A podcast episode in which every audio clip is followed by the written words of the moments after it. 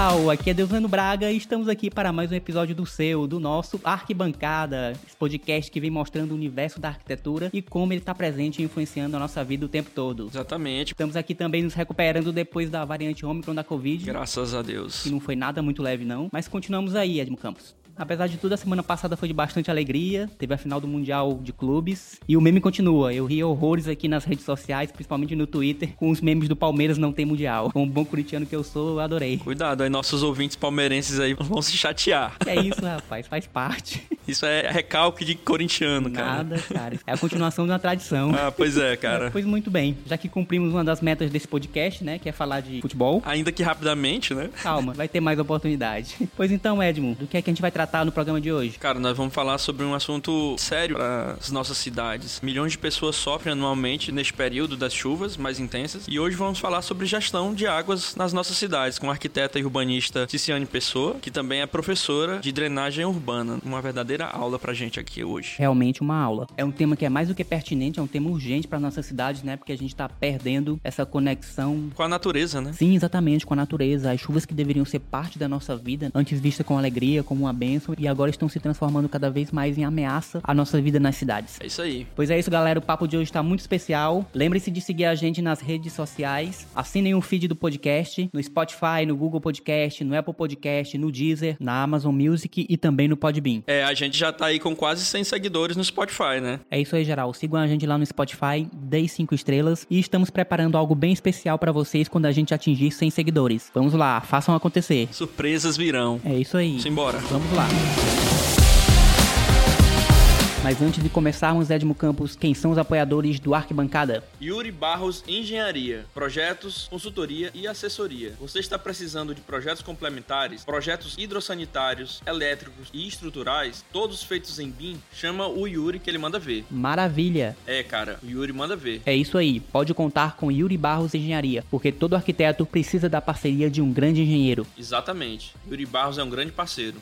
E quem mais é parceiro do Arquibancada? Lux Soluções Visuais.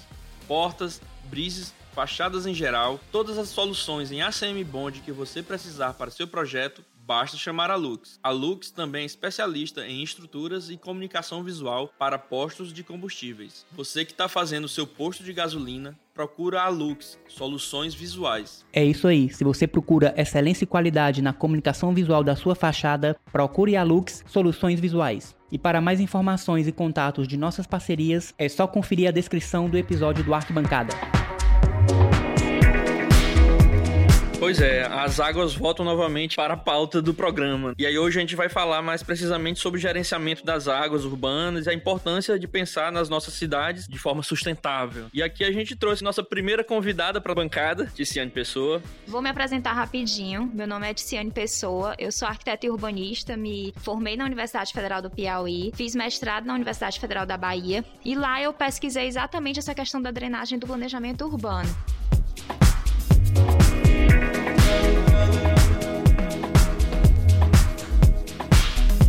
Mas logo de cara, eu quero te fazer uma pergunta aqui. Qual expressão que você prefere? Perigo de chuva ou bonito para chover? Com certeza bonito para chover. Inclusive, eu falo isso na minha dissertação. O textozinho de entrada, eu boto que tá bonito para chover. É sério? Exatamente. Coincidência.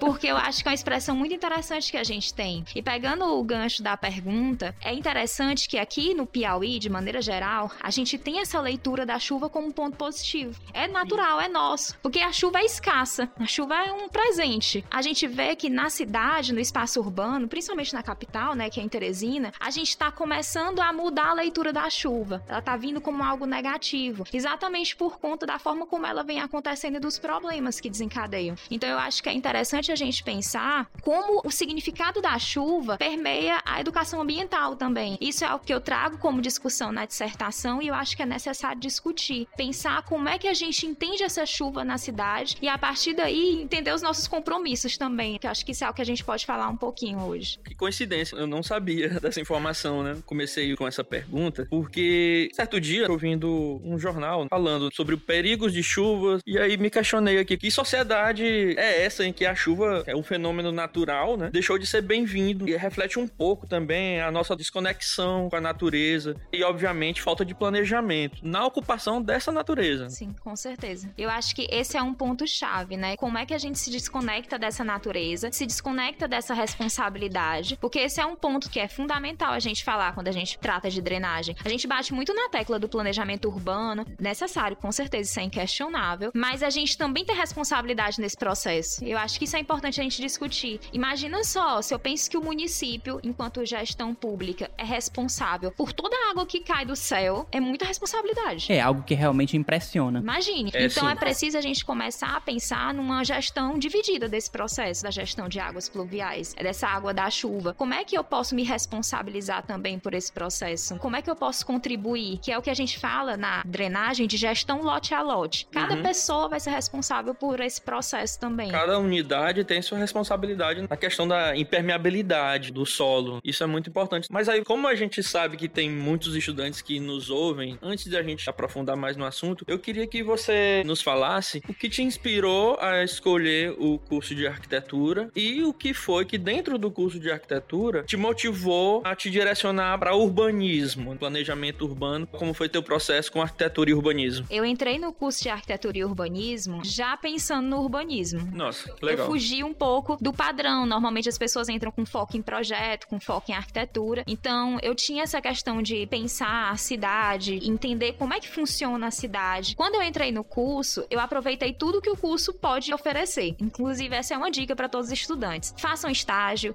façam iniciação científica, façam um programa de extensão. Tudo eu fiz. Inclusive, eu vivia super aperreada. Mas vale a pena, porque eu acho que a graduação é o momento para você experimentar tudo. Falo muito aqui também que é um momento pra você errar muito também. Exatamente. Tentativa e erro. É entender assim, poxa, o que, que eu gosto? O nosso curso é muito diverso. É, são muitas áreas, muitas possibilidades. Sim, são muitos caminhos que a gente pode seguir como arquiteto e urbanista. É muita coisa que a gente pode fazer. Então, pra gente sair da graduação e falar, poxa, esse caminho aqui, aproveita a graduação pra testar mesmo, Pra estagiar no escritório, pra estagiar num órgão público, trabalhar com a iniciação científica, fazer uma monitoria. Eu aproveitei realmente tudo que a graduação tinha. Então, fui monitora várias vezes, fiz duas iniciações científicas, fiz um PIBEX, que é o programa de extensão. E aí, com isso, eu fui percebendo onde é que tá as minhas maiores afinidades. Eu entrei pensando no urbanismo, mas a iniciação científica eu fiz sobre arquitetura moderna, que foi muito interessante porque foi lá que eu aprendi sobre metodologia de pesquisa, escrever artigo. Depois, eu comecei a me aprofundar mais realmente no urbanismo, que foi quando começou a surgir algumas questões em relação à drenagem. Então, o primeiro artigo que eu fiz sobre drenagem e planejamento foi no finalzinho da minha graduação, que foi orientado pela professora Ana Lúcia, com o arquiteto e urbanista Rômulo Marques. E foi o primeiro artigo que a gente escreveu sobre essa pauta da drenagem, que foi exatamente motivado por um problema recorrente que a gente vive todo ano, né? No início do ano, a gente estava vivenciando esse problema e a gente começou a produzir e pesquisar nesse sentido. Mais ou menos ali no nono período, né? Oitavo, nono período. Com isso, eu fiquei com essa questãozinha ali, aquela interrogação na cabeça. Pulga, né? Atrás mas da orelha. ficou ali em stand-by. Uhum. E aí, no meu trabalho final de graduação, eu fui fazer projeto mesmo de arquitetura. O meu trabalho final é um projeto. Porque eu sempre gostei muito da ideia de trabalhar psicologia e arquitetura. Eu É, acho que são duas também. coisas que se entrelaçam. E se entrelaça também com urbanismo. Porque eu acho que a minha grande questão de entrar no curso já com esse interesse no urbanismo é que a cidade é feita de pessoas. E o arquiteto, ele trabalha com pessoas para as pessoas. É uma profissão que é muito sensível. Eu acho que É tanto no verdade. âmbito do projeto quanto do âmbito do urbano, a gente tem que ter uma sensibilidade. Quando eu trabalho com projeto arquitetônico, eu tenho um cliente, eu tenho que ouvir esse cliente. Tenho que ter esse tato, né, esse cuidado. Quando eu estava na graduação, lendo alguns artigos de uma pesquisadora da Federal do Rio Grande do Norte, ela trabalha o sistema prisional e a arquitetura como meio de reintegração.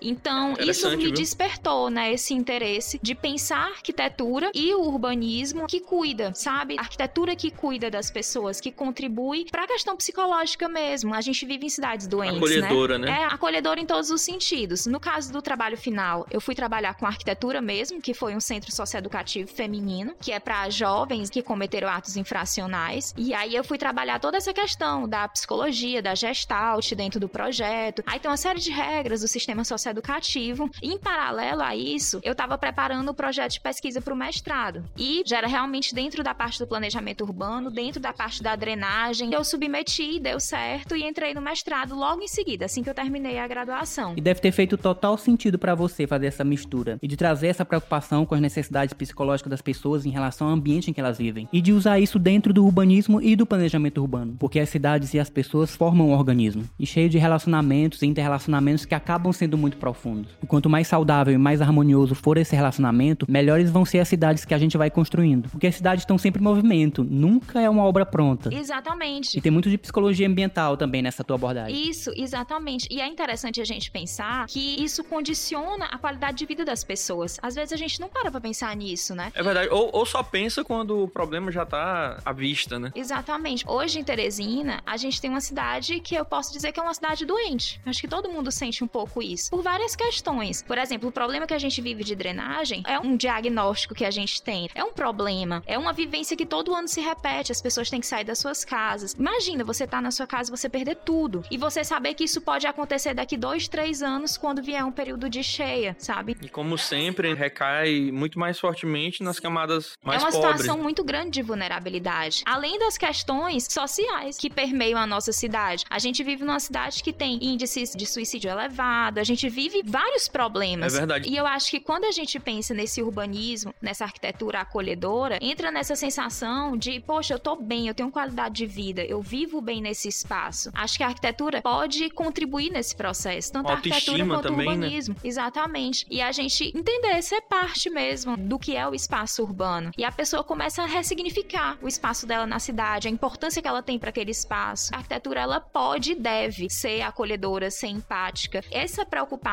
com as pessoas foi o que acabou me levando pro urbanismo e pro planejamento, porque no planejamento a gente alcança muita gente, alcança um grupo enorme de pessoas e a gente exercita o ato de ouvir. Eu acho que o planejador, ele é um ouvinte, ele é um mediador. Ele tem que ouvir várias pessoas, ouvir os vários agentes que produzem o espaço urbano e com isso ele vai absorvendo percepções, absorvendo olhares, desejos, interesses e aí ele vai ser mediador do processo. O arquiteto e urbanista é o agente que liga as pessoas aos espaços. Por exemplo, o proprietário vai ter um lar. Essa conexão afetiva é um papel do arquiteto, né? Sim. E o urbanista faz isso numa escala maior, conecta esse cidadão à sua cidade, né? Tem um papel importantíssimo na autoestima das pessoas que vivem naquela cidade. Sim, com certeza.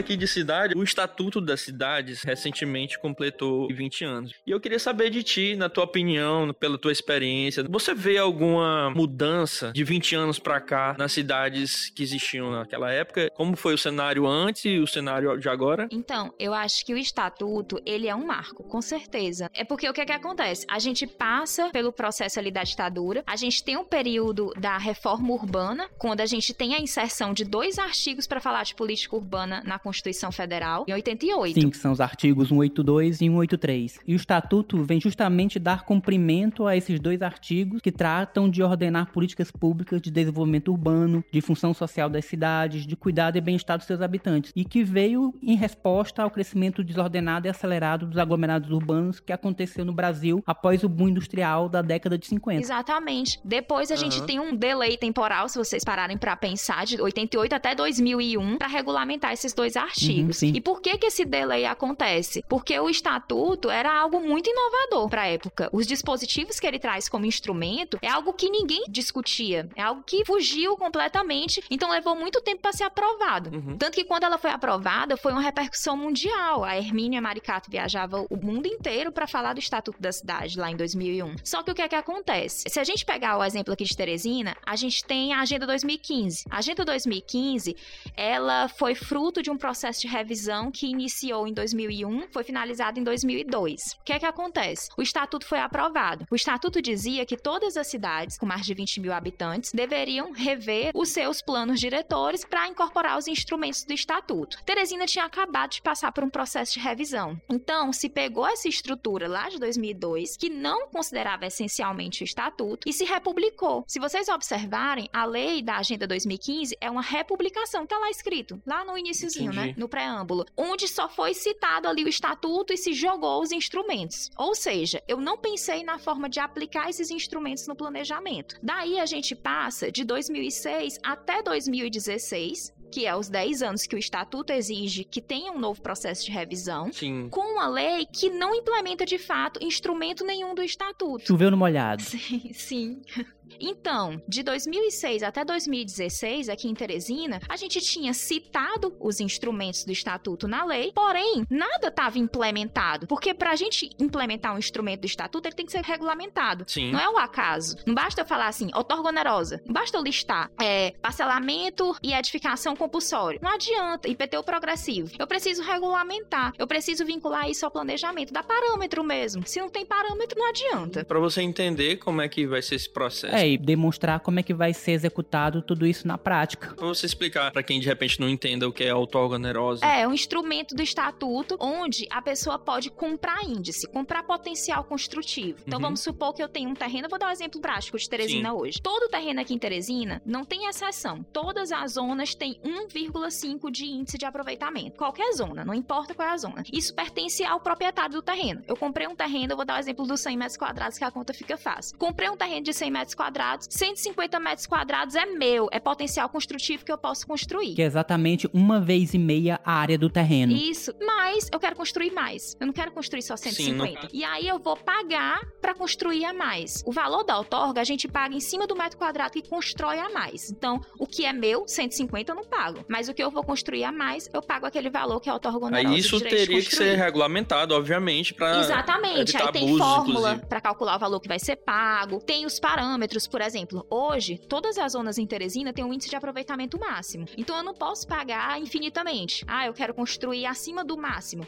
Não posso. Tem um limite de quanto eu posso pagar. Uhum. Tudo isso tem que ser regulamentado de fato. Mas quando foi que a outorga passou a ser regulamentada? Foi agora, com essa revisão de plano diretor que foi finalizada em 2019. Então, os instrumentos do estatuto, eles começaram a ser regulamentados em 2019. E olhe lá, porque ainda Nossa. precisa sair algumas leis de regulamentação que fazem parte, que são anexadas aí nesse processo do plano diretor atual, né? Que é o que a gente chama de PEDOT, que é o Plano Diretor de Ordenamento Territorial. Então, observem o delay temporal. Aí a gente fala assim: ah, o estatuto existe há 20 anos. Mas quando foi que ele começou a ser de fato regulamentado dentro da nossa legislação e dentro do nosso planejamento? Praticamente ontem. Sim. Em 2019. Então, 20 anos aí, ele não se materializou no nosso planejamento. Isso não aconteceu só em Teresina. Isso aconteceu em várias cidades. Sim. Um exemplo que a gente tem disso, por exemplo, é Belo Horizonte. Belo Horizonte passou por um processo de revisão que, se não me falha a memória, iniciou em 2014. E foi lá em 2014 que Belo Horizonte começa a regulamentar de fato também os instrumentos. Então não é privilégio de Teresina. Não, o que acontece é que as cidades, muitas delas, não instrumentalizaram de fato o que era o estatuto lá na hora que ele foi publicado e começaram a fazer isso somente os 10 anos depois que a revisão chegou, né? A conta chegou e falou: olha, tem que revisar. E aí esses instrumentos começam a ser aplicados de fato. E um ponto importante também do estatuto, que é o que muito se discutiu no ano passado, quando estavam tendo aqueles eventos dos 20 anos do estatuto, é que o estatuto da cidade, com seus instrumentos, ele não alcança as pequenas cidades. Verdade. Ele diz assim: olha, toda cidade com mais de 20 mil habitantes precisa ter plano diretor, precisa seguir os instrumentos. Mas se a gente for pensar na prática, vamos pegar uma cidade do Piauí com 20 mil habitantes. Por exemplo, Altos. Altos tem mais de 20 mil habitantes, se não É. me falha a memória. Quase 40 mil. Imagina eu aplicar os instrumentos do estatuto, todos aqueles dispositivos legais que são complexos, em Altos. Será se alcança a realidade do município de Altos? Como é que eu vou tratar isso? É o que a gente muito tem discutido. O estatuto da cidade, ele alcança as políticas locais dos pequenos municípios, dos médios municípios, ou ele é um dispositivo legal que é muito voltado para uma lógica das capitais, das grandes cidades? Então isso é algo que a gente tem que refletir. Como é que a gente pega esse instrumento e materializa ele nessas realidades locais? Sim, realmente é algo para se pensar, porque mesmo os artigos que deram origem ao Estatuto da Cidade na Constituição de 1988, eles foram elaborados claramente visando as regiões mais industrializadas do país, São Paulo, Minas Gerais e Rio de Janeiro, praticamente. E eram justamente nas cidades dessas áreas mais industrializadas que era flagrante os problemas de uso e parcelamento do solo que vinham com essa industrialização. Com E certeza. não tem como negar que o Estatuto das Cidades é um dispositivo muito avançado, mas ele necessita muito de que toda a sociedade tenha consciência, tenha vontade de fazer ele acontecer. E o mesmo vale também para a administração pública. Precisa realmente da mobilização e da participação de todo mundo. E tem uma outra coisa, todo projeto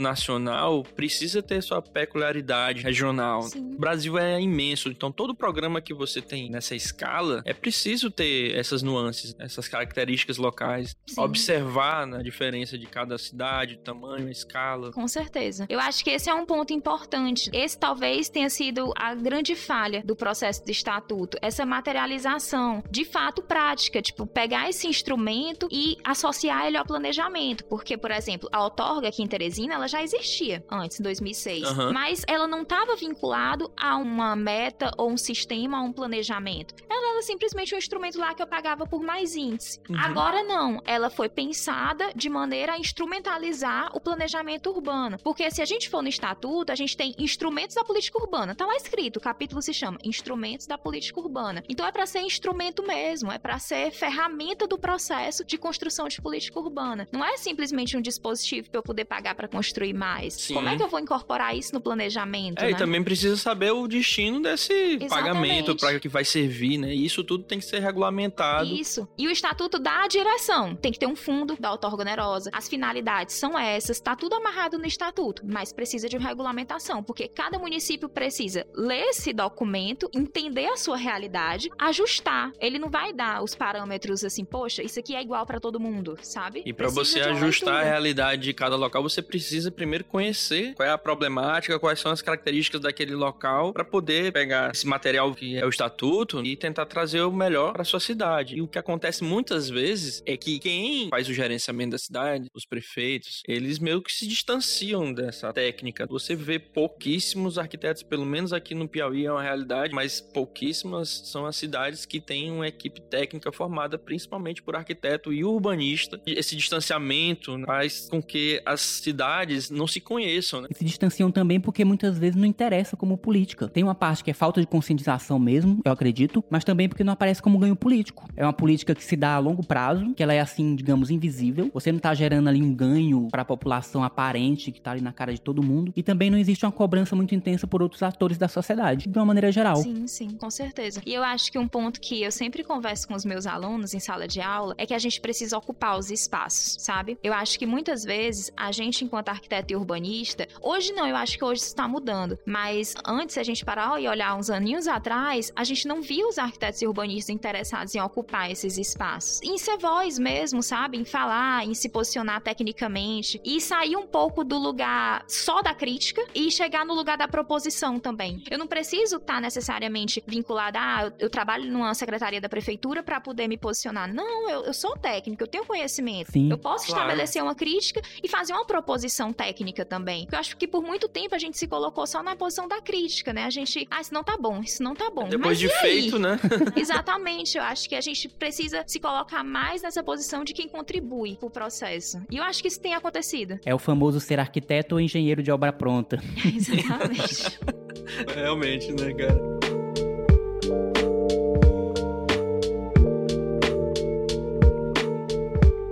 O certo é que tá faltando também os arquitetos saírem dos escritórios Sim, com certeza. e assumir seu papel de urbanista, conhecer a cidade, conhecer os problemas da cidade. Sem dúvidas. Não tem por que separar a arquitetura do urbanismo. Separar pessoas e arquitetura, pessoas e cidades, arquitetura e cidades. Sim. Eu, enquanto professora, faço muito isso. Eu acho que às vezes meus alunos ficam até assim. Até agora, durante a pandemia, eu sempre tirava eles na medida do que a situação nos permitia. E os trabalhos de planejamento eram sempre nos locais mais distantes. Muitas vezes eu ouvia, tipo, professora não sabia nem que esse lugar existia.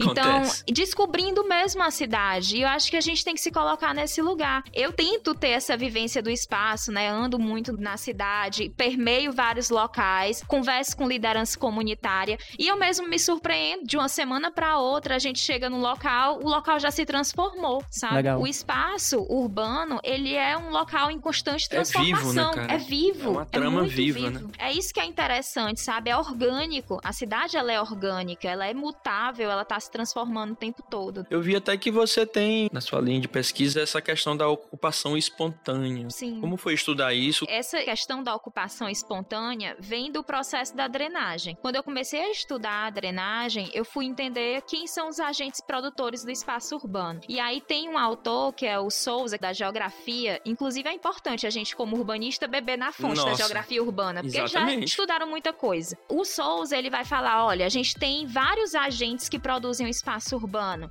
E ele vai falar do Estado, ele vai falar dos produtores imobiliários, dos proprietários fundiários, ele vai falar dos grupos socialmente excluídos, e ele vai falar assim, olha, cada elemento desse cria forma urbana. Eles criam espaço São urbano. responsáveis pela morfologia. Exatamente, são responsáveis pelo que a gente tem como construção, cidade física mesmo, né? Então, quando eu comecei a estudar a drenagem, um dos grandes problemas que a gente tem, e a gente ouve muito isso aqui em Teresina, ah, mas aquele pessoal, as casas foram levadas pela chuva porque eles ocuparam onde não devia. É sempre essa A história. gente escuta muito isso. Sim. E isso de fato acontece. As pessoas ocupam áreas que deveriam ser áreas de preservação ambiental, áreas que têm um risco à ocupação. E aí eu comecei a me perguntar, tá, por que, que essas pessoas ocupam esses espaços? É, tem vezes que as pessoas são levadas a ocupar esses espaços de maneira proposital, de maneira planejada, bem entre aspas. Não façam, exatamente. Isso também acontece. Exatamente. Inclusive bairros inteiros. Inteiros, condomínios inteiros, né? A gente sabe bem. Mas o que é que acontece? Eu comecei a me perguntar, tá, por que, que esse processo de ocupação acontece? E ele vai acontecer exatamente porque as pessoas, elas não têm permissão pelos agentes, pelo promotor imobiliário, pelo proprietário fundiário, para ocupar outros espaços. Essas pessoas, elas vão sendo expulsas do território, do que é cidade, do centro da cidade, Uhum. e vão sendo mandadas para a periferia, para essas áreas onde não é interesse da população de maneira geral ocupar. Não é interesse do Onde é promotor difícil, inclusive, chegar os serviços. Exatamente. E aí elas começam a ocupar esses espaços. Ou áreas onde sequer existe o mínimo do mínimo em termos de infraestrutura. Não Ou nem existe. existem. E aí é importante a gente entender que moradia é um direito. Todo mundo tem direito de morar. Sim, direito fundamental. Moradia na digna. Constituição, moradia digna é um direito de cada um. Então as pessoas não estão exercendo. Inclusive, eu sempre corrijo as pessoas quando eu vejo falar no termo invasão. Ah, pessoa invadiu. Ela não invadiu, ela ocupou. Ocupar é um direito. A gente tem que reconhecer isso. Verdade. As pessoas ocupam esses espaços porque elas são retiradas desse processo. Não tem onde, não tem espaço pra elas. Não São é excluídas, escolha. né? Ninguém acorda e fala: "Poxa, que delícia, eu quero viver naquela área de risco, corre no risco da minha casa ser levada todo início do ano no período da chuva". Isso não é escolha. É o que restou. Né? Isso é algo que é condicionado. Então a gente vê esses grupos socialmente excluídos, que são essas ocupações, ocupando esses espaços que deveriam estar sendo preservados por conta de um processo de drenagem sustentável. A gente pode falar um pouquinho mais disso depois. Mas eles ocupam no sentido de, poxa, eu preciso morar, eu preciso estar, eu preciso pertencer. Claro. E um ponto interessante para a gente entender essa lógica das ocupações é como muitas vezes esses promotores imobiliários, o Estado, enquanto promotor imobiliário, ele também incentiva esses processos em alguns casos. Sim. Um exemplo desse é a Vila da Paz. Se a gente olhar a Vila da Paz e o Parque Rodoviário, que a gente teve, né, uma fatalidade em 2019, se não me falha a memória, lá no Parque Rodoviário. Isso, acho que foi 2019. Teve até desabamento. Exatamente. A água acumulou, levou várias casas, enfim, que é exatamente o leito da drenagem daquela subbacia específica.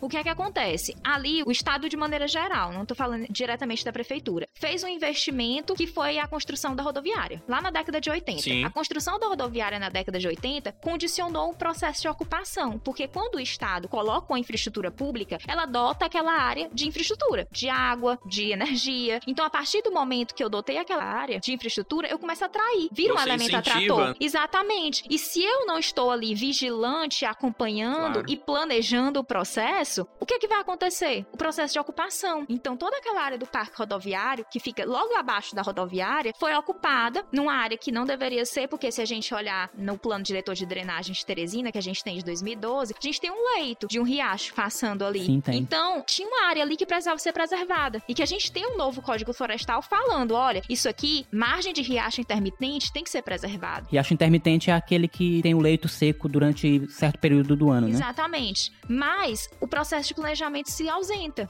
Então o Estado, ele assume várias funções. Ele pode ser promotor imobiliário, ele pode ser planejador, é o criador da própria legislação, ele é o fiscal dessa legislação. Aí vem a gente entender a lógica dessas ocupações, a lógica do planejamento e como esses agentes eles vão condicionando processos, né? E é interessante a gente observar isso. Por mais que a gente fale assim, poxa, a cidade é orgânica, ela é um elemento que tá todo tempo mudando, ela é orgânica, mas ela tá acontecendo e a gente consegue acompanhar o processo, a gente consegue perceber, Antecipar, entender, né? e Em alguns antecipar, casos, né? e mediar, exatamente. E aí evitar problemas como a gente vivencia hoje. Pois é, e aí tava querendo comentar contigo sobre esse termo, cidades resilientes, né, que é uma iniciativa da ONU que diz, né, que cidades resilientes são aquelas capazes de resistir, absorver, adaptar-se e recuperar-se dos efeitos de um perigo de maneira tempestiva e eficiente, através, por exemplo, da preservação e restauração de suas estruturas básicas e funções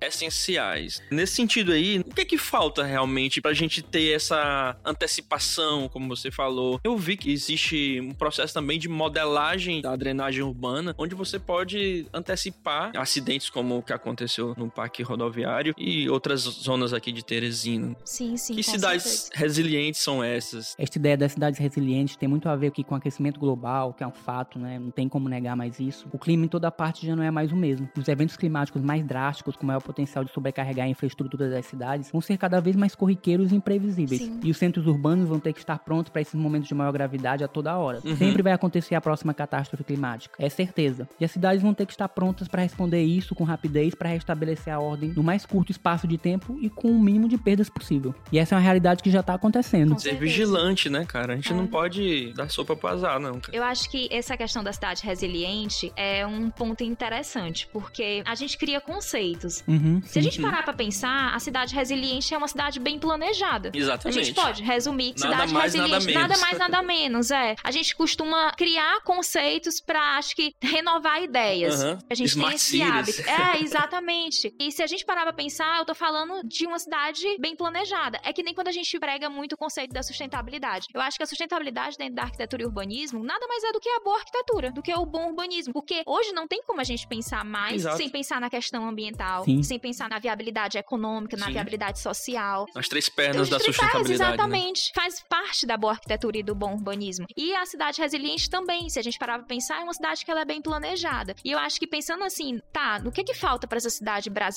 ela ser bem planejada? Eu acho que falta alguns pontos chaves. Primeiro, a gente tem e dentro da drenagem a gente discute também, né, dentro das teorias da gestão de águas pluviais, que é a questão política. Eu acho que esse é um ponto importante a gente falar. Não tem como a gente se isentar disso. O planejamento não dá pra ele ser apolítico, porque ele permeia gestões. E aí a gente tem na discussão da drenagem em si, do planejamento de maneira geral, a questão da continuidade das ações. As ações voltadas para a drenagem e para o planejamento de cidade não leva quatro anos. Ela leva 10, ela leva 12, ela leva 14. São ações a longo prazo. É, não tem como ser diferente. E o que é que acontece normalmente nas cidades brasileiras? É a descontinuidade das ações. Da- Uma da gestão política. inicia uma ação, outra fala assim: não, eu não vou continuar. E o pior, algumas entram e ainda desfazem o que já foi É, isso é feito. o pior do pior, né? né? Então, é o assim. que acontece geralmente. Exatamente. Essa descontinuidade gera um problema grave. A gente não consegue planejar a longo prazo porque eu tenho uma gestão que descontinua o processo do outro. E aí, um ponto que eu acho importante a gente pensar é que a gente precisa evoluir nesse sentido. Poxa, Sim. quando eu entro, eu não preciso desfazer o trabalho do outro. Eu posso reconhecer, eu posso até trazer alterações, trazer novos pensamentos, evoluir o que tá ali, trazer melhorias, ou então reconhecer, poxa, essa ideia é boa, vou dar continuidade. Eu acho que a gente precisa evoluir politicamente nesse sentido. Ah, sem sombra de dúvidas. Exato, é uma fogueira de vaidades, né? Exatamente. Eu acho que esse é um ponto. O outro ponto é a gente utilizar o que a gente fala, que é o conhecimento da população social. Uhum. Como assim? Imaginem, se eu tô tendo a revisão de um plano diretor, certo? Ok. Tô fazendo o processo de revisão de um plano diretor. E muitas vezes a gente vê as pessoas reclamando: poxa, fez audiência pública, tinha pouquíssimas pessoas, a população Sim. quase não apareceu, só tinha estudante de arquitetura, tinha uns arquitetos, tinha uns construtores, mas a população mesmo não participa das audiências. Agora, se a gente parar pra pensar, imagina uma mãe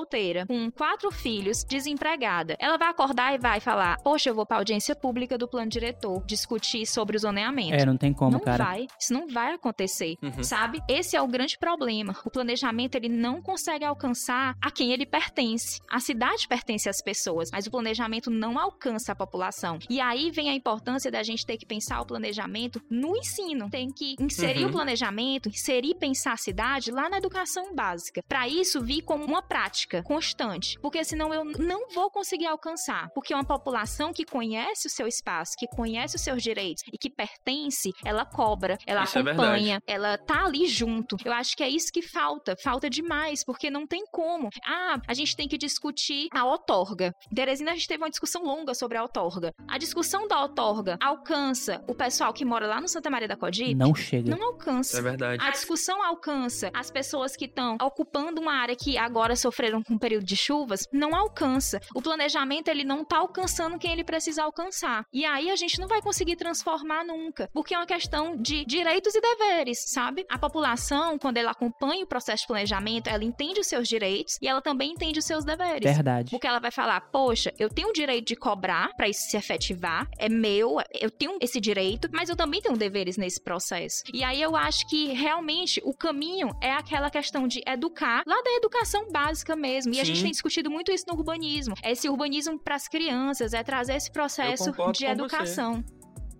Uma coisa que aconteceu na década de 90 com a questão da sustentabilidade, né? Com a Eco 92. De lá para cá, nossa visão mudou. Quantas gerações se formaram com esse conceito o que é sustentável, é bom para todos? É, um ponto interessante para a gente pensar nessa questão da educação de base é as leis de trânsito. Sim, exato, Hoje exato faz também. parte da educação básica. E as crianças aprendem. Aprendem a atravessar na faixa, aprendem o sinal vermelho, o sinal amarelo, o sinal verde. E muitas vezes ela educa os pais. Acontece muito isso. A criança tá no carro e fala: Ei, ei, pai, mas o sinal tava vermelho. Exatamente. E o pai não passa, porque é o filho que tá ali falando, ei, tá errado. No urbanismo, a gente precisa tentar desconstruir, trazer esse conhecimento pra criança mesmo, e ela começar esse processo. Lá na escola, falar assim, poxa, sabia que eu posso contribuir pro que é a minha cidade? Eu posso participar de um questionário? Eu posso ir pra uma audiência? Pai, vamos na audiência? Às vezes a gente pensa nisso como algo muito é, distante, é, mas se eu consigo aproximar esse conceito de uma educação básica, eu vou transformando, trabalho de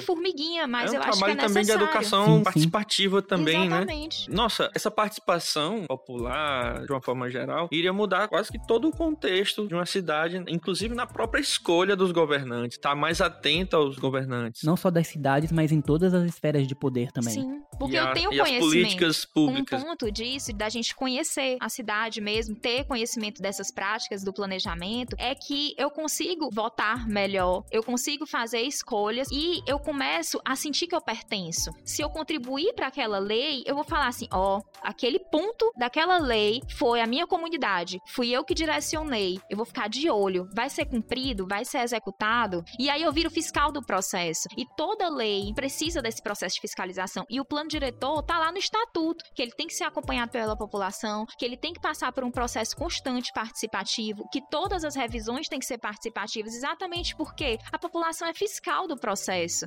Todos nós somos, né? É, deveríamos ser. Exatamente. Eu também desconfio um pouco da política pública em algumas cidades do interior. Essa questão de uma lei nacional cobrar algo regional, senão a cidade não vai receber um recurso, às vezes atropela alguns processos e se formam alguns conselhos de urbanismo aí por aí, pelo interior afora, que na prática não estão fazendo nada pela cidade. É só uma mera questão burocrática para você poder receber de repente algum recurso federal. E aí nesse ponto que uma sociedade bem informada não vai deixar passar em branco, né? Sim, com certeza. E integra melhor os conselhos. O conselho deixa de ser um dispositivo político e passa a ser um dispositivo de planejamento, porque muitas vezes o conselho vira um dispositivo político mesmo. Às Exato. vezes quem tá ali participando não entende o que é o conselho e acha que tá lá para pedir alguma coisa, para usar aquilo como moeda de barganha, enfim. A gente sabe disso, isso acontece. E eu acho que a partir do momento que o conselheiro entende o papel dele de conselheiro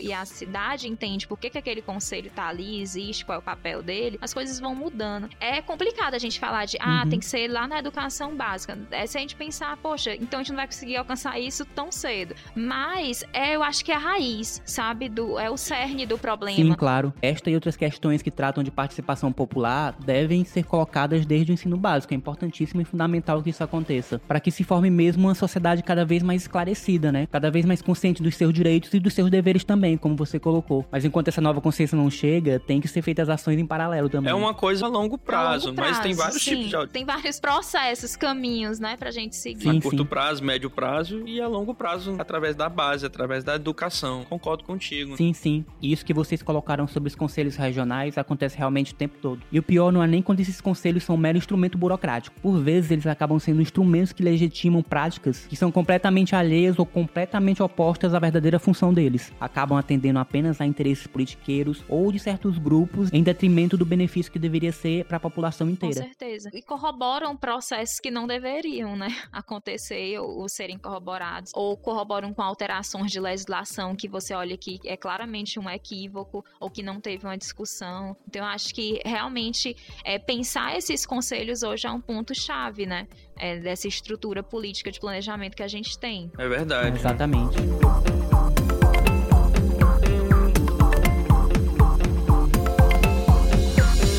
Tiziane, conta o que é de fato manejo de águas urbanas e a importância do gerenciamento dessas águas urbanas na vida das pessoas, principalmente naquelas que vivem em área de risco, como a gente falou aqui anteriormente. Quando a gente fala de manejo de águas urbanas ou gestão das águas urbanas, a gente está falando de duas águas, digamos assim. É as águas dos rios e as águas das chuvas. E, claro, entra em paralelo aí a questão do saneamento básico. Não dá pra gente desvincular. Das águas negras e águas cinzas. Exatamente, tá tudo ali entrelaçado e aí o que é que vai acontecer nesse processo de gestão? A gente tem vertentes. A drenagem é uma das vertentes que compõe esse processo de gestão das águas urbanas. E aí a gente precisa reconhecer os diversos passos do processo. Então, quando eu falo de drenagem, eu tô falando das águas das chuvas, como é que eu vou lidar com essa água, e eu tenho que pensar que essa água ela contribui no fluxo lá da água do rio, porque a gente tem o um abastecimento dos lençóis freáticos, e ela também vai impactar no processo de saneamento, Sim, okay. certo? Então isso aí é um ponto. O outro ponto é a gente pensar na relação água do rio e chuva. Dentro do manejo e da gestão das águas pluviais,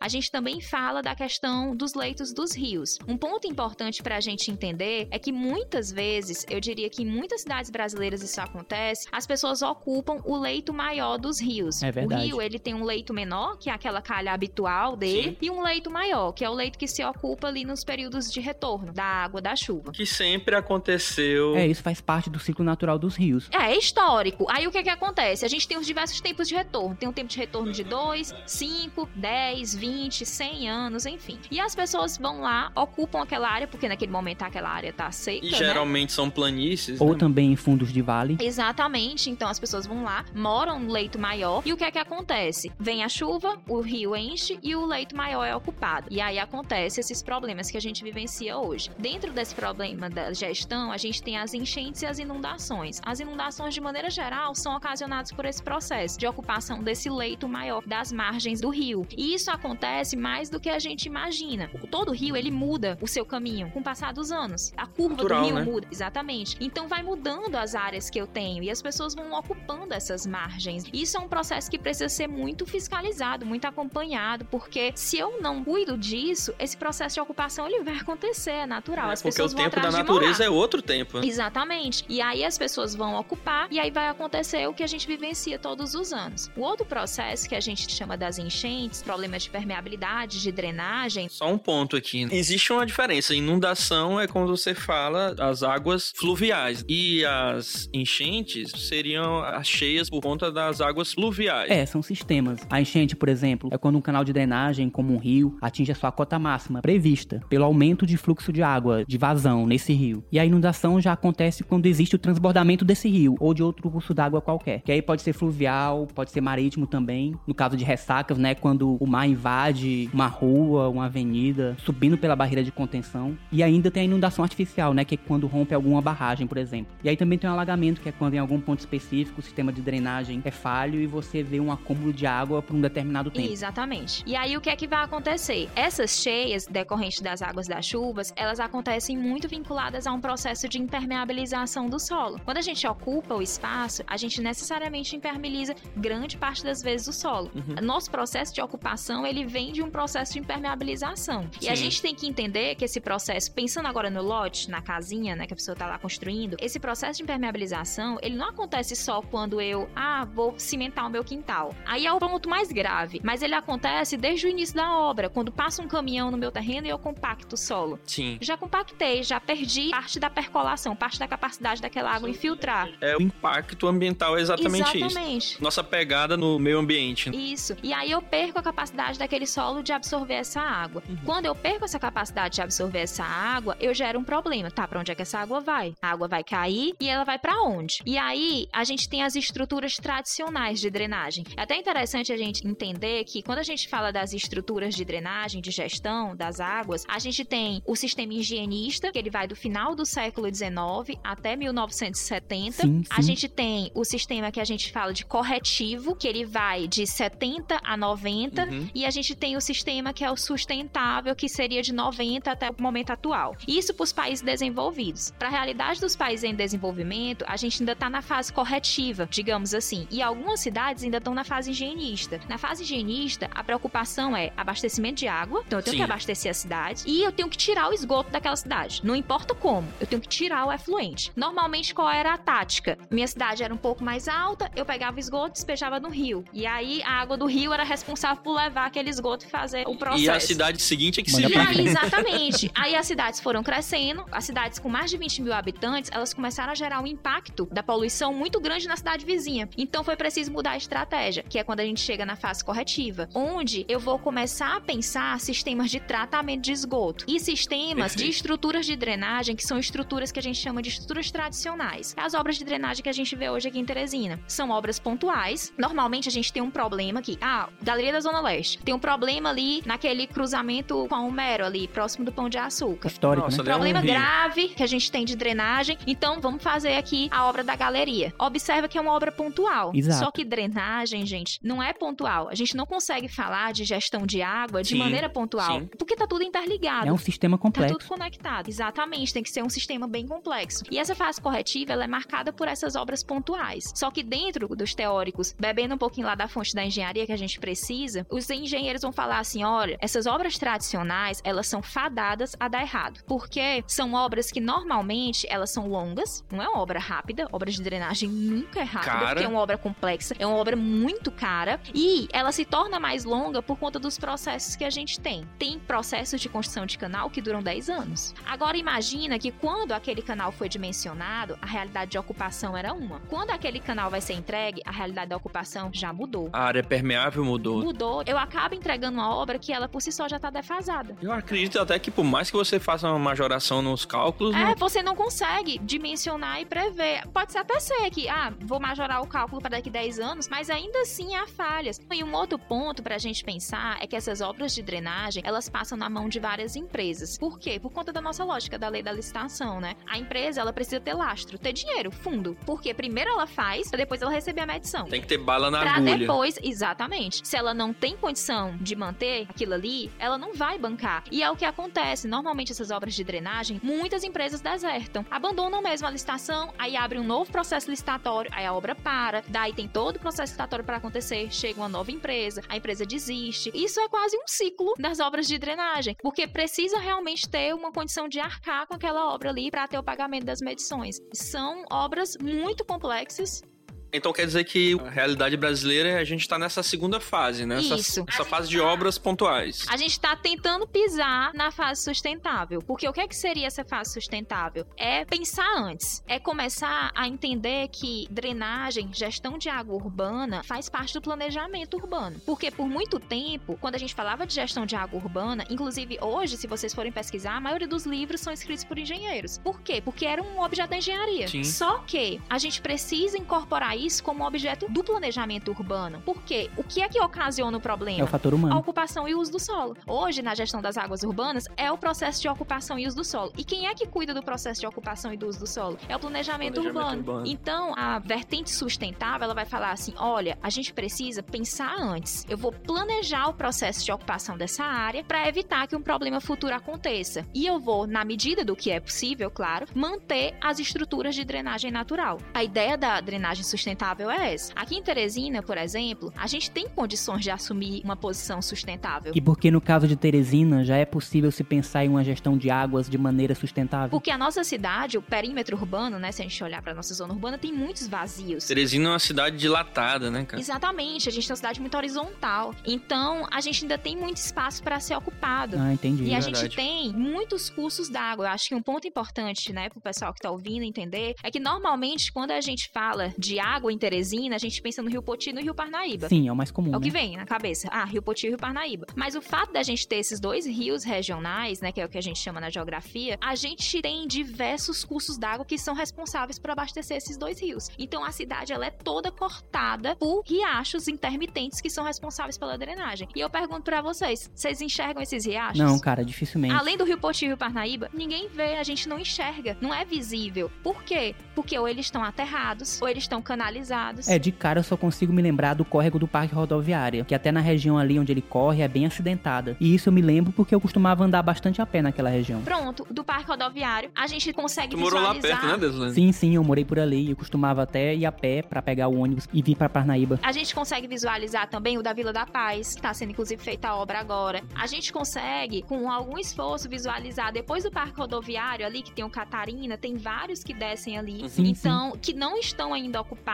Eu acho que aí vem da estratégia de pensar, poxa, como é que eu vou evitar o problema nesses locais? Evitar que esse problema se concretize. O problema que já existe, a gente vai ter que realmente adotar soluções que a gente chama de da drenagem tradicional, porque a ocupação já se consolidou. Então, eu posso, inclusive, associar medidas sustentáveis nesses espaços às obras de drenagem tradicional. Incentivar a permeabilidade do solo. Na prática do projeto arquitetônico, isso é fundamental, né? Sim. O arquiteto entender a parte dele nesse processo. Ah, e o arquiteto também ser um agente difusor dessas iniciativas sustentáveis para os clientes, para a população em geral. Sim. E quando a gente fala desses cursos d'água, né, intermitentes que a gente não enxerga, um exemplo também clássico que acho que todo mundo deve já ter vivenciado, que é o Riacho Itararé, que a gente chama, que vai pro Disseu, aquela avenida que a gente pega Sim. direto pra ir pro Disseu. Aquela área, ela sempre fica alagada. Choveu, ali fica muita água acumulada que não passa ônibus, não passa nada. Inclusive ia ser construída uma obra e foi barrada por conta dessa questão da drenagem. Porque ali é o meio do leito do riacho que foi construída a via. Então, assim, eu corto a circulação da água e se a gente pegar o plano diretor de drenagem urbana, que nós temos um plano diretor de drenagem urbana que é de 2012, tá tudo mapeado, tá lá. Sim. Então, na hora que a gente olha pro leito do riacho e olha pra área que tá problemática, digamos assim, a gente fala: ah, a água tá seguindo só o caminho que era o caminho dela. Exatamente. E aí vem o processo da gente entender, tá? Como é que eu vou pensar a ação do planejamento pra pensar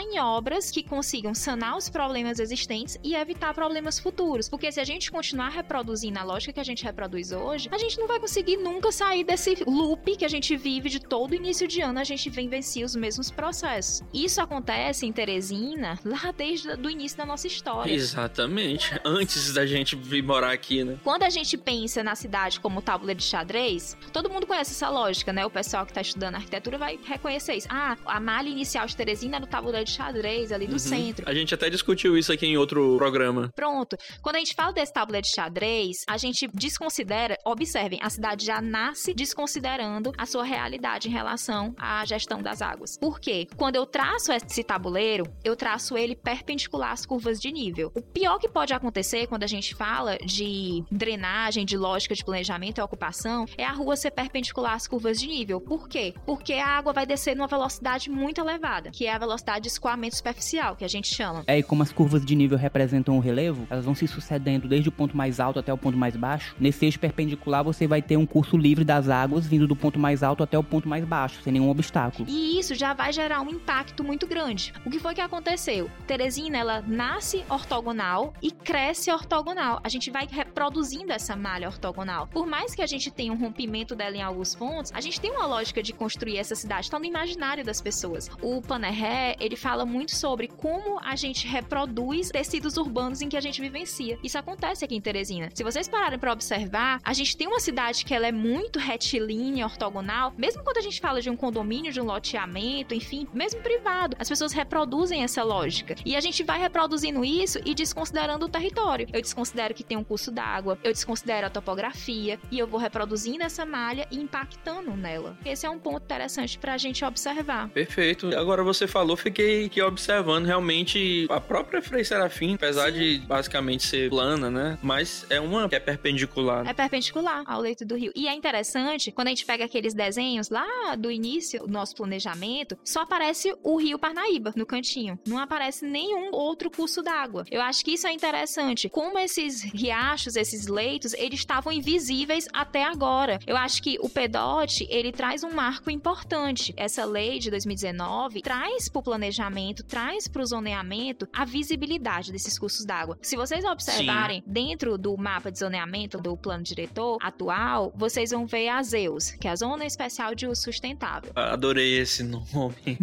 Zeus. Parece que tem tudo a ver, né? Dizem por aí que a primeira obra de saneamento higienista foi feita pelo filho de Zeus. Hércules, quando foi limpar os excrementos dos gigantescos estábulos de algas, resolveu o problema num dia só, desviando o curso de dois rios. Começou por aí. Sim.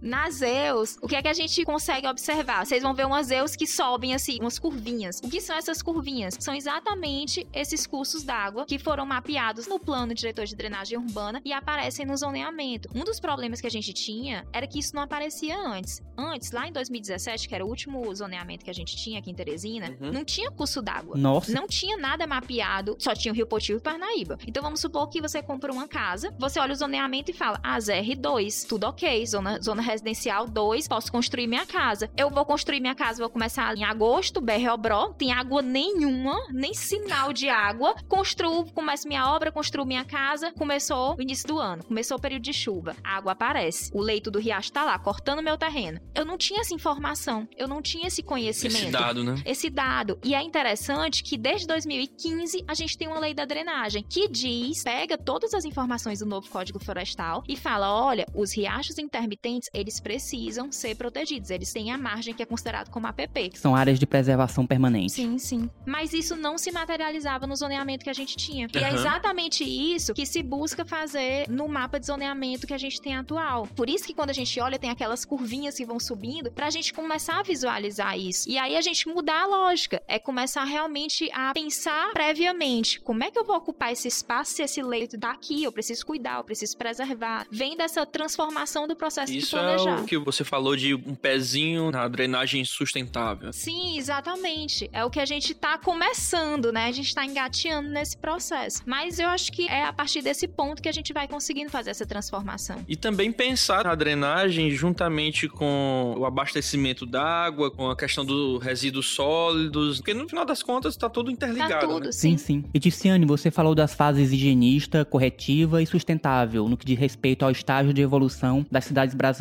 em relação à gestão de suas águas urbanas. E na prática, essas cidades estão em diferentes fases, sim, sim. como algumas ainda nessa fase inicial, higienista, enquanto outras já estão vivenciando uma etapa sustentável, ou pelo menos se preparando para isso. Mas a gente guardando as devidas proporções e características locais, dá para as cidades que estão em fases mais iniciais de gestão de suas águas urbanas terem como tirar lições e aprenderem com as outras que estão em estágios mais à frente? Sim, sim, com certeza. Por exemplo, quando a gente fala das pequenas cidades brasileiras, a gente fala de cidades que têm um processo ausente tanto de saneamento básico, sim, a gente sim. sabe da deficiência que a gente vive do saneamento básico, como da drenagem. Então são cidades que realmente estão dentro dessa primeira fase que a gente chama. Elas não conseguiram alcançar ainda nem a segunda fase, que seria uma fase corretiva. Elas estão realmente nesse processo. Quando a gente olha para cidades que são totalmente urbanizadas, consolidadas, como São Paulo, a gente já tem uma realidade que eu diria que é o pior dos casos, sabe? São Paulo enfrenta. É, a própria história da urbanização de São Paulo fez ela chegar no pior dos cenários. É, o pior cenário. E serve de exemplo, sabe? Com certeza pra gente beber nessa fonte e falar assim, tá, por que, que eu tenho que virar a chave agora para evitar que esse processo aconteça? E eu acho que em Teresina a gente tem essa possibilidade de virar essa chave, a gente tem esse potencial, pelo fato da nossa cidade ainda não estar tá totalmente consolidada o processo de ocupação. Nós temos ainda muitos vazios urbanos, Sim. a gente tem muitas áreas a serem ocupadas. Então, a partir do momento que eu viro essa chave e inicio um olhar diferente sobre o processo de ocupação,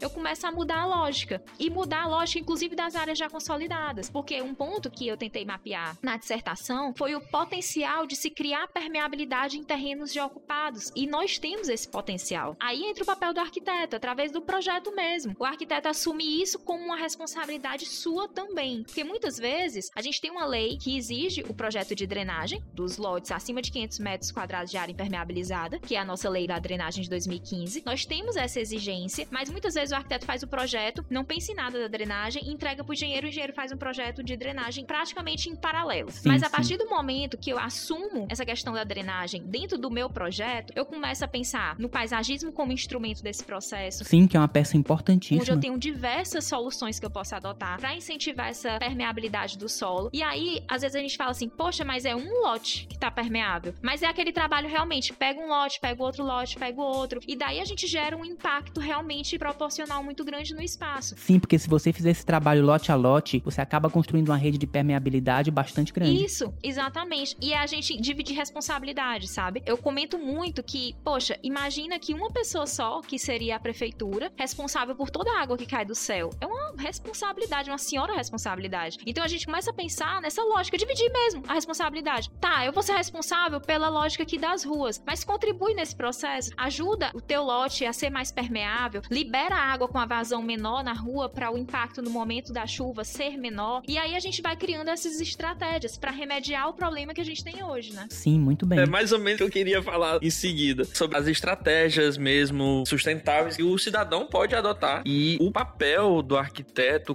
a gente tem que entender a residência, o lote, como uma célula dentro daquele organismo que vai ajudar ou piorar de repente, dependendo do uso do material que você coloca no piso, da ocupação. Então, essas regras da legislação precisam ser incentivadas a ser seguidas por exatamente cada um cooperar também com a problemática das enchentes e, consequentemente, das inundações. Sim. A gente tem que lembrar sempre que a gente é arquiteto e urbanista. Muitas vezes, os fãs de projeto, tem muito aluno que entra na graduação e fala, ah, gosta de projeto, e o urbanismo fica ali de lado. O urbanismo, ele faz parte da arquitetura necessariamente. A arquitetura não acontece fora da cidade. A gente tem que pensar isso. Qualquer projeto, ele acontece inserido no espaço. E a gente tem alguns autores que vão falar da cidade como um texto. Se a gente pensar que a cidade é um texto, cada projeto, cada elemento construído é uma palavra. Se eu construo uma palavra que ela não tá conectada ao texto, fica sem sentido. Eu começo a romper ali com a lógica Claro. daquele texto. E eu acho que o arquiteto ele precisa compreender isso. Ele precisa da leitura do espaço urbano para fazer uma boa arquitetura, para fazer um bom projeto arquitetônico. E aí ele vai compor o que é cidade. E quando ele compõe o que é cidade, ele impacta, por exemplo, na lógica da drenagem urbana com um projeto. Ele vai gerar um impacto. Ele vai gerar um impacto em todo aquele funcionamento ali do entorno. E se a gente pensar em grande escala, um lote com outro, eles vão gerar impactos num bairro, o impacto daquele bairro vai gerar um impacto no entorno maior ainda. Então, é importante que a gente comece a assumir isso como responsabilidade nossa também. É entender que, ah, falar de drenagem ou desenvolver o projeto de drenagem não é responsabilidade só do engenheiro. O arquiteto, ele tá totalmente habilitado e deve entender que isso faz parte da sua prática e direcionar e é trabalhar em conjunto. A gente não trabalha sozinho. Se tem uma Sim, cara, profissão forma que trabalha né? de maneira integrada é a nossa. Não tem como fugir. A gente precisa sempre estar trabalhando, dialogando com vários conhecimentos, com vários profissionais. Não tem pra onde. A gente não consegue.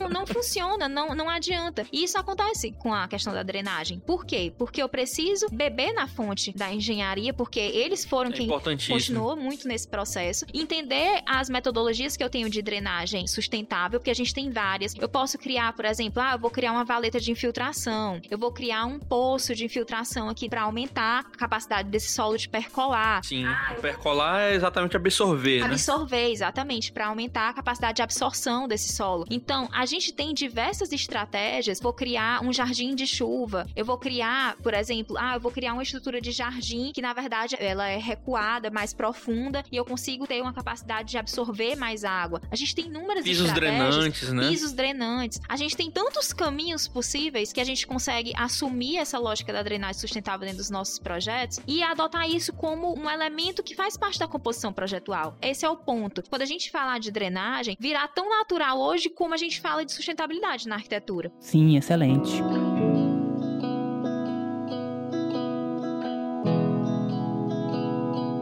E a gente, principalmente enquanto urbanistas, precisa estar sensível para buscar alternativas para situações complicadas, como por exemplo de ocupações de espaços irregulares por populações em situação de vulnerabilidade. Porque não é uma questão de escolha, as pessoas não estão nessas situações porque elas querem. Para que a gente não se utilize das leis como elementos de ainda mais exclusão e maior desigualdade. E assim não contribuindo em nada para que resolva realmente o verdadeiro Sim, problema. Exatamente.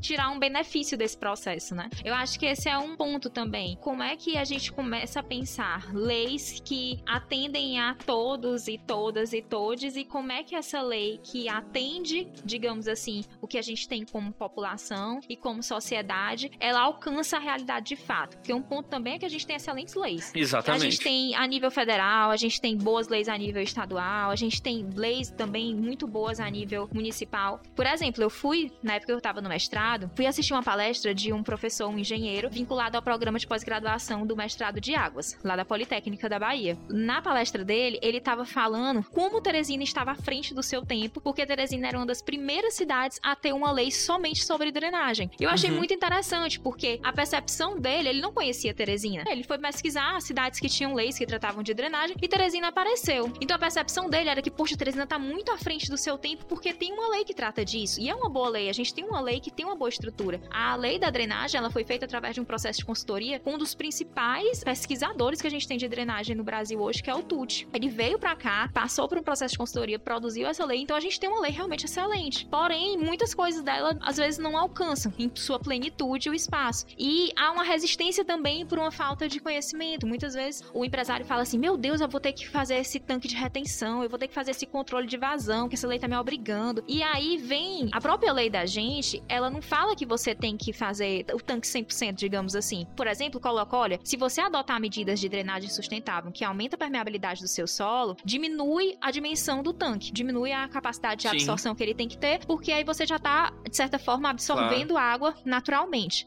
Só que muitas vezes, o engenheiro ali na rapidez da prática, impermeabiliza tudo, coloca o tanque ali e libera pronto. Pega o caminho mais fácil. É mais fácil, facilita o processo, digamos assim. Então, às vezes a gente tem uma dificuldade da implementação da lei. A gente tem uma boa lei, a gente tem um de dispositivo legal. Como quase todas as leis aqui no Brasil, né? Reconhecida, digamos assim, fora por pesquisadores. Porém, se a gente vier para a prática, ela não consegue alcançar 100% o que ela oferece, digamos assim, como dispositivo legal. Pô, mas já fico feliz também que já existe, né? É, exatamente. Eu acho que a gente tem bons dispositivos. Por exemplo, a gente tem a lei de 2015 e a gente tem o plano diretor de drenagem urbana. É um documento que ele é bem extenso, não é um documento assim fácil de ler. Acho que tem para mais de mil páginas. Se você que é especialista tá dizendo.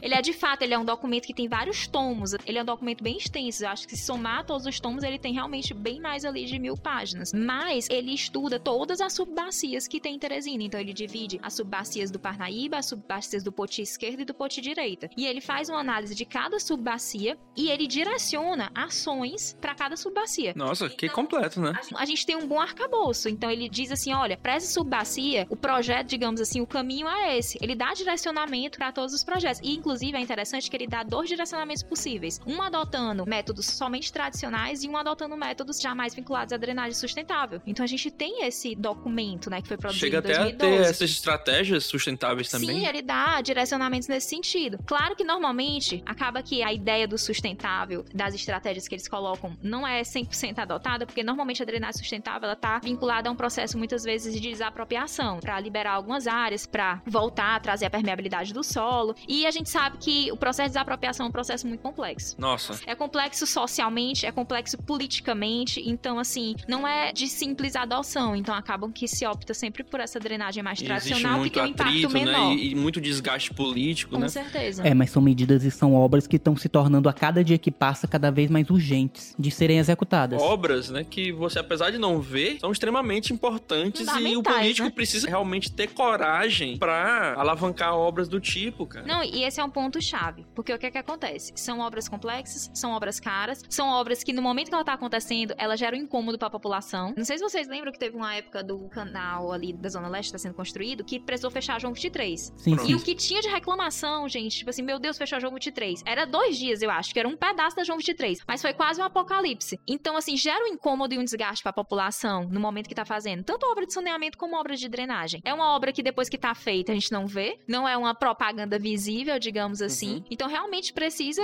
de um interesse muito grande político para a pessoa falar, eu vou investir em obra de saneamento e obra de drenagem. Esse é um ponto também. Existe um porém aí também. Boa parte das cidades aqui do Piauí estão às margens dos rios. Sim. E uma cidade impermeabilizada, a água vai com maior velocidade para o rio e essa água vai até outra cidade. Então é o que a gente chama de macro, né? Ah, Quando você sim. pensa um conjunto de cidades que estão à margens de um rio, isso é importante ter essa integração também entre as cidades, que às vezes você vem aqui uma cheia do Parnaíba, do Puti, e essa água já veio impermeabilizada de outras áreas, de outras cidades. E é aí que a gente vai entrar na questão do gerenciamento de bacias hidrográficas e microbacias. E na lei das águas, onde a gente vai ver que essa gestão é de responsabilidade compartilhada. Exatamente, era isso que eu ia comentar, que esse é um ponto interessante, porque a gente entra na questão dos dispositivos legais federais. O que é que acontece? O município em si, por exemplo, Teresina, ele não é responsável pelo Rio Poti e Rio Parnaíba. Pela Constituição Federal, o Rio Poti e o Rio Parnaíba, por serem rios que cortam dois estados, eles são responsabilidades federais. Então a gente tem essa responsabilidade maior do âmbito federal. Na, na Constituição, ela vai falar que o município é responsável pelo processo de gestão da ocupação e uso do solo,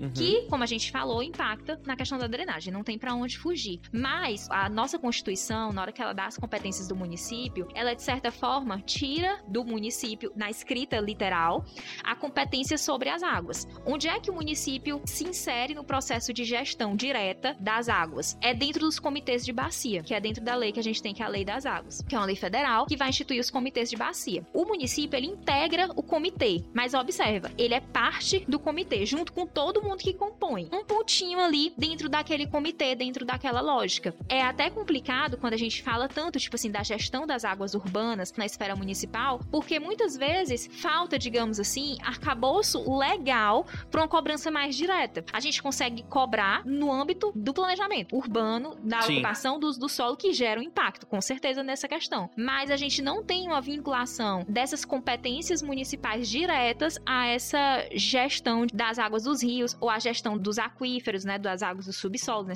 freático, porque isso está vinculado num outro nível de gestão Nossa. no âmbito federal. Então, é interessante até a gente entender Aí, como é que funciona essa né? O impacto na cidade, mas o pensamento...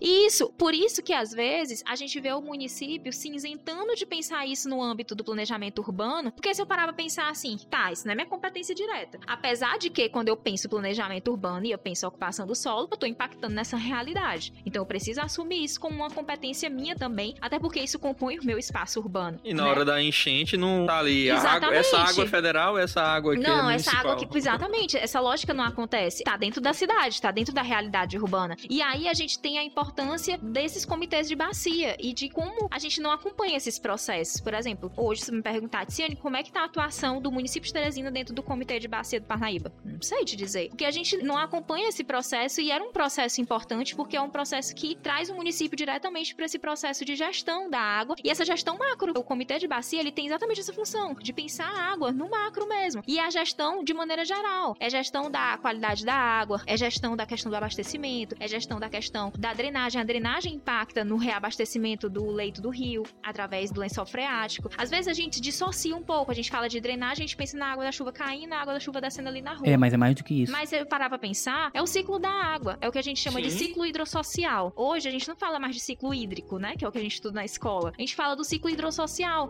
porque as pessoas estão vivendo no meio desse ciclo, compondo o meio do ciclo e impactando nele. Então a gente precisa pensar também sobre esse viés. Né? Pois é, inclusive São Paulo eles permeabilizaram o leito, né? Sim, e é algo que é muito impactante. Inclusive, a gente tem visto várias cidades no mundo voltando no processo, né? Desimpermeabilizando os leitos dos seus rios, recuperando o rio que existia, ou às vezes um rio que estava canalizado. Isso tem acontecido em algumas cidades da China, a gente tem visto. É um processo super caro, não é um, um revitalizar um rio inteiro, mas isso tem acontecido, né? A gente tem visto a isso acontecer ao natural. por uma necessidade. E eu acho que essa questão do natural, quando a gente pensa de preservar esses espaços, isso gera um benefício para a população de maneira geral. Eu não tô falando só de drenagem. Ah, a água tem que correr, a gente precisa infiltrar essa água. Eu tô falando de um benefício para a população mesmo, é tornar essa cidade aquilo que a gente falou, uma cidade mais acolhedora, uma cidade que eu consigo pertencer, uma cidade onde eu consigo ter espaços públicos de encontro, de lazer, enfim, trazer esses elementos transformam a qualidade do espaço urbano. E em São Paulo, os rios não foram só impermeabilizados, foram também retificados, canalizados e soterrados. Tem rios que estão debaixo do concreto, debaixo do asfalto de avenidas, de ruas, e o processo de urbanização foi sempre esse de sufocamento dos cursos d'água que cortavam a cidade. Tietê e o... O Tietê e o Pinheiros já foram bem mais para frente. Já é de um plano de expansão urbana da cidade de Ah, São sim, Paulo. sim, Eu sim. falo do início mesmo da instalação da vila de São Paulo de Piratininga, que é justamente uma dessas histórias de formação de vila que acontece entre dois rios, que era o rio Piratininga, também chamado de Tamanduateí, e o rio Anhangabaú, que teve seu vale transformado em Parque do Anhangabaú e posteriormente virou o Viaduto do Chá. E o rio Tamanduateí até servia de navegação, de transporte, onde ele se encontrava mais pra frente com o rio Tietê e de lá seguia até o rio Paraná. E durante a fase higienista da cidade de São Paulo, esses dois rios tiveram suas curvas cortadas, foram retificados e tiveram seus leitos escavados, que era para aumentar a sua vazão e assim o rio ganhar velocidade para levar muito mais rapidamente os dejetos, o esgoto da cidade de São Paulo para outros locais. Sim. É uma das principais estratégias que se toma nessas medidas higienistas. A ideia era simplesmente, vou tirar o mais rápido possível os efluentes daqui. A lógica era simplesmente essa. E é um impacto absurdo, né, quando a gente pensa no leito de rio, das margens da natureza Você mudar em a calha si, né? de um rio, né? Exatamente. Você modifica completamente o funcionamento dele, né? Fora o bioma que existe em torno dessas margens, imagina aí como é o impacto que a gente pensa na gente, né? Mas vamos pensar nos animais que estão ali, peixes, em todo o Sim. ecossistema que está em torno daquele corpo d'água. A gente sempre pensa o espaço urbano como um espaço que é não pertencente da natureza. A gente dissocia. Exato. E não tem como a gente pensar. O espaço urbano também compõe o que a gente tem como natureza, né? São Uhum. elementos que estão associados. Então, muitas vezes, quando a gente vai fazer, ah, tem um terreno que tá ali, vou desmatar, vou construir, a gente pensa muito, ah, vai desmatar, vai tirar as árvores. Mas aquelas árvores faziam parte de uma composição, de um elemento que tinha uma fauna, uma flora. Então, tem um impacto de animais que existiam ali que às vezes a gente não pensa nisso. Eu acho que isso é algo que fica muito à margem quando a gente pensa no espaço da cidade. E é um dos pontos que a gente discute muito quando fala da adoção do novo Código Florestal no espaço urbano. Existe ainda uma resistência, mesmo que a gente não sinta, de adotar o novo Código Florestal dentro da cidade, porque a gente fala, poxa, é um código florestal. Ele tá falando de outro âmbito que não é o espaço urbano, mas não, ele tá falando da nossa realidade, né? E a gente tem esse imaginário de separar, de dissociar. Urbano não é natureza.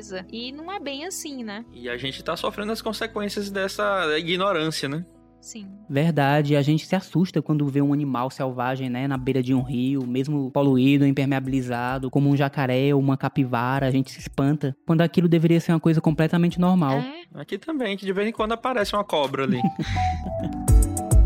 E eu acho que é interessante porque agora, com todas essas mudanças climáticas que a gente está vivendo, eu acho que mais do que nunca a natureza está mostrando que ela é proprietária do espaço, sabe? E que ela direciona os processos. E eu acho que a gente precisa reconhecer esse processo que é palpável, que é real, que a gente vive. É isso mesmo. Cara, eu só tenho a agradecer, Ticiane Pessoa, por sua presença aqui. Foi uma aula. Eu que agradeço o convite. Adorei. E é importante também a gente passar isso para a população e estudantes e arquitetos que nos ouvem. Agradeço aqui sua participação e deixo aberto as suas considerações finais. Pronto. Eu sempre falo para os meus alunos que tudo contribui para a noção do planejador urbano. Tudo que você consome, tudo que você lê, tudo que você absorve, contribui. Minha principal dica é experimentar mais a cidade, olhar mais a cidade, ouvir mais a quem vive na cidade, conversar com as pessoas, sabe? Eu vejo muito, às vezes, dentro da academia, uma resistência dos alunos. Às vezes a gente vai para uma comunidade ou para uma ocupação e os alunos ficam ali parados olhando, como se eles estivessem num laboratório. E eu acho que o principal passo para você começar a entender o que é cidade é chegar, conversar e ouvir. É perguntar como é que a pessoa tá, como é que tá, como é que é a vida ali, como é que é o dia a dia dela, quais são as lógicas que ela vivencia. E a partir daí a gente consegue compreender muita coisa. A gente consegue compreender, inclusive, sobre drenagem. Porque normalmente as pessoas têm o conhecimento, elas vão falar assim: ó, passa água naquela rua ali atrás. Quando chove, eu tenho que botar uma madeira aqui na minha porta para não entrar água. Às vezes as pessoas falam assim: ah, eu quebrei aqui um pedaço do que estava impermeabilizado, fiz um jardim, a água não entrou mais. A gente aprende com as pessoas, sabe? E eu acho que o meu principal conselho é ser bons ouvintes e se abrir mais para esse diálogo, que é entender a cidade, conhecer a cidade e ouvir quem vivencia essa cidade, quem experimenta. Que a gente não tem conhecimento de todas as lógicas. A gente vai ler todos os livros, a gente vai estudar todas as leis, mas se a gente não reconhece a quem pertence esse esse espaço e se a gente não reconhece as necessidades, nosso trabalho não vai alcançar lugar algum. A gente não vai conseguir materializar nunca uma mudança efetiva, a gente não vai conseguir pensar uma boa arquitetura, um bom urbanismo, a gente não vai conseguir pensar o que é cidade. Porque cidades são pessoas, né? O que a gente começou conversando. A cidade é composta por pessoas, é feita de pessoas e é para as pessoas. Cara, sensacional. Ticiane, foi um prazer te conhecer, foi um prazer trazê-la até aqui para bater esse papo com a gente. Foi uma aula realmente bastante esclarecedora e o melhor de tudo é saber que mesmo com todos os problemas que nossa cidade estão enfrentando nesse momento e vão continuar passando por um bom tempo, existe um otimismo real e uma esperança de que a gente vai realmente encontrar uma luz no final do túnel. Muito obrigado principalmente por isso. Por nada. Essa questão da esperança, eu acho que é a peça-chave do processo do planejador. Eu acho que se o planejador perde a esperança, se quem trabalha com urbanismo perde a esperança, a pessoa não trabalha mais. Porque sem a esperança a gente não consegue, de verdade. A gente precisa realmente olhar e ver um caminho, uma solução. Ou às vezes a gente não consegue ver, mas a gente fica ali buscando porque a gente precisa. Ela é motivadora. Eu acho que principalmente nos tempos que a gente vive, que a gente tá vivendo um momento muito difícil, a gente sabe disso, mas a gente precisa ter um olhar esperançoso, né? Buscar aquela chamazinha e olhar com esperança para a realidade da gente e pensar que o futuro vai ser um pouquinho melhor. Aos poucos a gente vai alcançando